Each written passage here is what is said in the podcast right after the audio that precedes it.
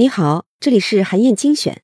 今天呢是世界抗癌日，这个节日创立的初衷就是要鼓励人们拿出行动来，用各自的方式表达对癌症病人的关怀。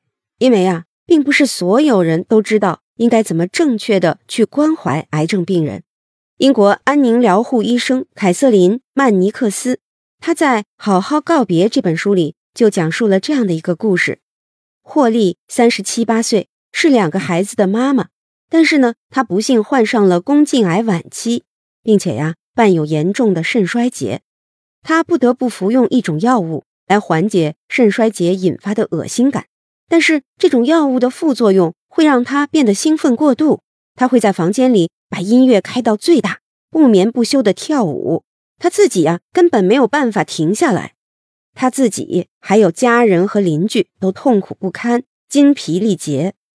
霍利在药物的作用下过度的消耗着自己，如果就任由事情这样发展下去，那么他的病情就会急速的恶化，家人也会不堪重负。这种情况应该怎么办呢？其实呀，这个时候就需要专业的安宁疗护人员的帮助了。什么是安宁疗护呢？它是在临终关怀基础上发展出来的一个全新理念。安宁疗护指的是追求安宁安详。而非安全安康，安宁疗护关注的重心呢是疗护，而非疗愈或者是疗效。所以啊，总结来讲，安宁疗护有三点主张。第一点呢，是他会反对不惜一切代价的治疗手段，比如说让身体已经不堪重负的患者继续忍受心脏按压、气管插管等等急救措施。第二点呢，是他主张。不只是干预患者的病体，还要兼顾他们的心灵。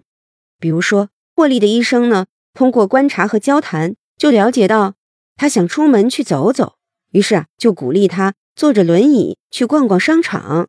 这就让霍利获得了极大的满足。他给自己买了香烟、爱吃的零食，还有啤酒，和家人一起开怀畅饮，甚至呢，还开了一场家庭派对。第三点啊，是。安宁疗护还鼓励并且指导亲友们来参与整个告别的过程。比如说，霍利呢，他就是在家人的陪伴之下，宁静地度过了生命最后的时光。在霍利生命的最后几个小时，医生啊，密切地关注他的身体状态、呼吸频率，而且呢，还在他需要的时候为他注射一些缓解病痛的药物，让他获得了很好的休息。最重要的是。医生在霍利的亲朋好友都到齐了之后，引领着大家有条不紊的来进行告别。他们会指导大家来观察霍利的呼吸，并且呢，他们建议女儿们能够抱抱妈妈，躺在妈妈的身边。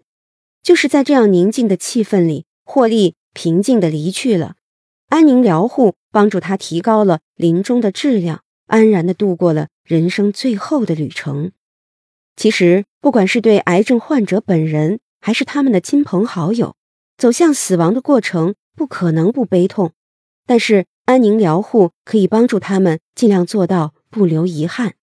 有的时候，安宁疗护的专家还会通过故事、音乐和戏剧的方式，帮助癌症晚期的患者进行生命回顾和人生意义的重建。这种圆满感是平复伤痛的重要一环。在我们中国呢，安宁疗护不管是在理念还是实践的层面，都处于一个起步阶段。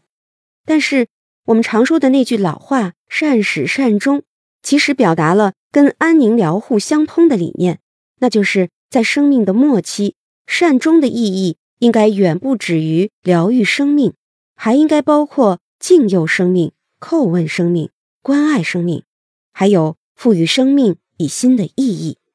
好。以上啊，就是我为你分享的内容。我在阅读资料里为你准备了本期音频的金句卡片，欢迎你保存和转发，更欢迎你在评论区留言分享你的精彩观点。韩燕精选，明天见。